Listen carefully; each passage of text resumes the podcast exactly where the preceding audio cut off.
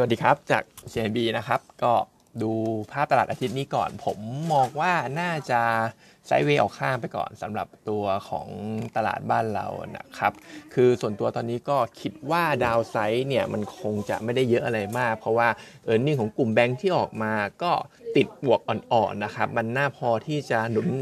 ดัชนีหรือว่าจำกัดดาวไซด์ได้ แต่ถามว่ามันดีจนถึงขนาด drive ตัวดัชนีขึ้นไปได้หรือเปล่าก็อาจจะยังไม่ได้ดีขนาดนั้นนะครับ ซึ่งโดยรวมกลุ่มแบงค์ที่ออกมาเนี่ยมันก็เหมือนจะเป็น indicator ได้คร่าวๆนะครับว่าโดยรวมภาพเศรษฐกิจของเรามันก็ดูดีขึ้นตามลำดับแหละ แต่ทีนี้ตัวที่จะได้ให้ตลาดบ้านเราขึ้นทะลุพันหกไปได้จริงๆเนี่ยมันคงต้องรอเรื่องของ flow ฝรั่ง ที่ตอนนี้เขายังซื้อบ้าง และส่วนใหญ่ก็ยังขายอยู่นะครับก็ยังซื้อซื้อขายขายอยู่แหละ ทีนี้ผมคิดว่าช่วงก่อนการเลือกตั้ง 2 อาทิตย์แบบนี้มันก็เหมือนจะสูญญากาศนิดนึงสำหรับฟันโฟนะครับเขาคงรอความชัดเจน ความแน่นอนเรื่องของการเลือกตั้ง เรื่องของการการจัดตั้งรัฐบาลอยู่นะครับเพราะว่าเท่าที่ผ่านมาเท่าที่พอทราบเนี่ย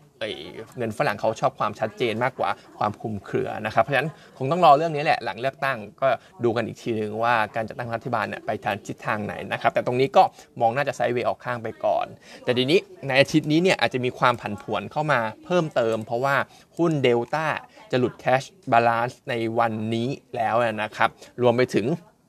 ช่วงเวลาของการแตก par เนี่ยจะอยู่ในอาทิตย์นี้ด้วยนะครับเพราะฉะนั้นถ้าหลุด cash ปุ๊บและมาประจวบเหมาะกับเรื่องของการแตก par ในอาทิตย์นี้เนี่ยก็อาจจะเห็นตัว index บ้านเราเนี่ยมีเดลต้าเป็นตัว dominate เหมือนเดิมได้นะครับก็อาจจะต้องเทรดด้วยความระมัดระวังนิดนึงนะครับ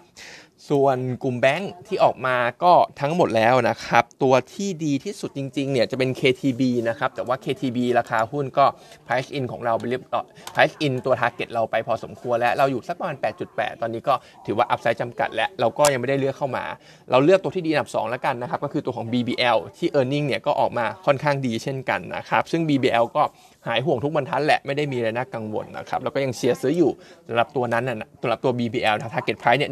192 บาทนะครับส่วนอื่นๆไฮไลท์เนี่ย KBank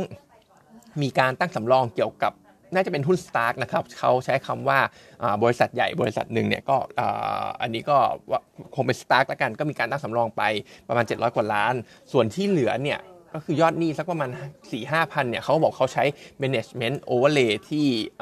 ที่เขามีอยู่นะครับในการที่ไปค้ำตัวของการตั้งสำรองตัวนี้นะครับแต่ทีนี้ภาพมันก็คล้ายๆกันแหละ พอใช้ management overlay ไปปุ๊บเนี่ยก็อาจจะต้องอนาคตควอเตอสองควอเตอสามก็อาจจะต้องตุน manage management overlay เพิ่มเติมเพิ่มขึ้นนะครับมันก็อาจจะไม่ได้ต่างจากภาพของการตั้งสำรองเพิ่มขึ้นมากนักเพราะฉะนั้น asset quality ของทาง K-Bank เนี่ยอาจจะยังเป็นตัวกดดัน ฐานกำไรของเขาอยู่นะครับฉะนั้นเราก็ยังไม่ได้ชอบสักเท่าไหร่ ในขณะที่ SCB ออกมาก็ถือว่าค่อนข้างดี ประเด็นเกี่ยวกับ Stark เนี่ยเขาก็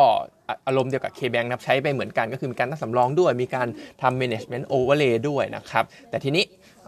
ตัว SCB เนี่ยเราคิดว่าเขามีรีเสิร์ฟค่อนข้างเยอะ เขาคงไม่ต้องตุน management overlay เพิ่มเติมอะไรมากมาย รวมไปถึง exposure ต่อตัวสตาร์ก็ต่ำกว่า K-Bank เกือบครึ่งนะครับ เพราะฉะนั้นเรายังคิดว่า asset quality ของ SCB เนี่ยก็ยังหายห่วงอยู่ เพราะฉะนั้นตัวนี้ก็เป็น top pick อันดับ 2 ของเรานะครับ อยู่บนเทรนด์ของเรื่องของไอ้ NIM ขยายตัว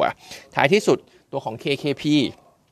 KKP เนี่ยงบออกมา 2,100 ล้านบาท ก็ดีกว่าเราคาดประมาณ 5%แต่ก็มีประเด็นที่อาจจะทำให้ outlook ดูไม่ใสไม่ได้สดใสสักเท่าไหร่ก็คือ เรื่องของตัวของขาดทุนรถยึดมีเข้ามาเยอะนะครับ quarter ก่อนเนี่ย700 quarter นี้ 1,100 นะครับ ซึ่งเทรนด์ของรถมือ2เนี่ยก็มีแนวโน้มลดลงด้วย เพราะปัจจุบันเอง ปีนี้ supply รถมือหนึ่งเนี่ยเข้ามาเยอะมากขึ้นแน่นอน แถมมีเปิดตัวรุ่นใหม่ๆเข้ามานะครับ CRV HRV ก็เริ่มหาของได้อะไรอย่างเงี้ยนะครับ รวมไปถึงรถยนต์ EV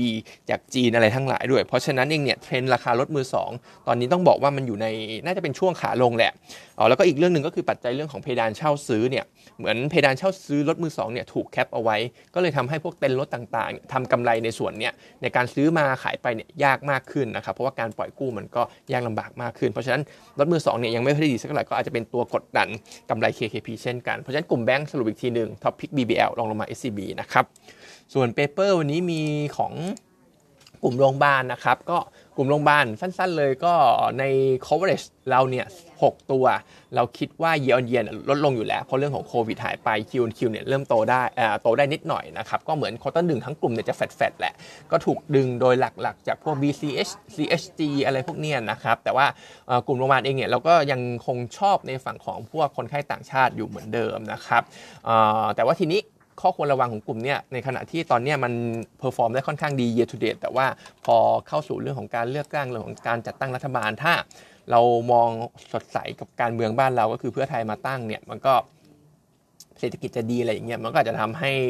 เงินเนี่ย rotate ออกจากกลุ่มโรงพยาบาลที่มองว่าเป็น defensive ไปเข้ากลุ่มพวกวัฏจักรอะไรพวกนี้มากขึ้นนะครับ ก็อาจจะต้องระวังเรื่องนี้ไว้ถ้าจะลงทุนกลุ่มนี้นะครับ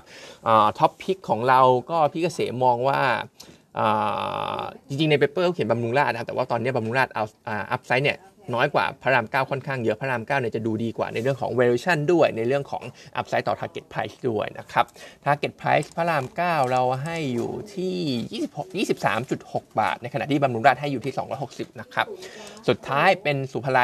เป็น preview quarter หนึ่งนะครับ สั้นๆ เช่นกันก็กำไรเนี่ยหนึ่งพันล้านนะครับ ติดลบทั้ง year year Q on Q ด้วยนะครับ ซึ่งก็อาจจะเป็น quarter ที่ไม่ดีสักเท่าไหร่สำหรับศุภาลัยในปีในใน quarter หนึ่งนะครับ ก็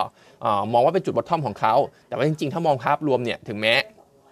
Q หนึ่งจะเป็นจุด bottom แต่ว่าถ้ามองทั้งปีเลยเนี่ยไอ้กำไรในปีนี้ของศุภาลัยก็หดตัวเหมือนกันหลัก single digit นะครับ เพราะว่าปีที่แล้วเนี่ยฐานสูงด้วย รวมไปถึงถ้ามองอีกเรื่องหนึ่งก็คือ inventory ในการขายของเขาหรือว่าการเปิดตัวเนี่ยเขายังเน้น แนวราบเหมือนเดิมในขณะที่คอนโด backlog ค่อนข้างน้อยเพราะฉะนั้นศุภาลัยอาจจะไม่ใช่ตัวเลือกที่ดีของอสังหาในปีนี้ ที่ทีมของนาริสก็มองว่าตัวของคอนโดมิเนียมเนี่ยจะมามากกว่าตัวของแนวราบนะครับเพราะฉะนั้นเขาก็ให้โฮเหมือนเดิมนะครับ target price 23.75 นะครับวันนี้มีเท่านี้นะครับ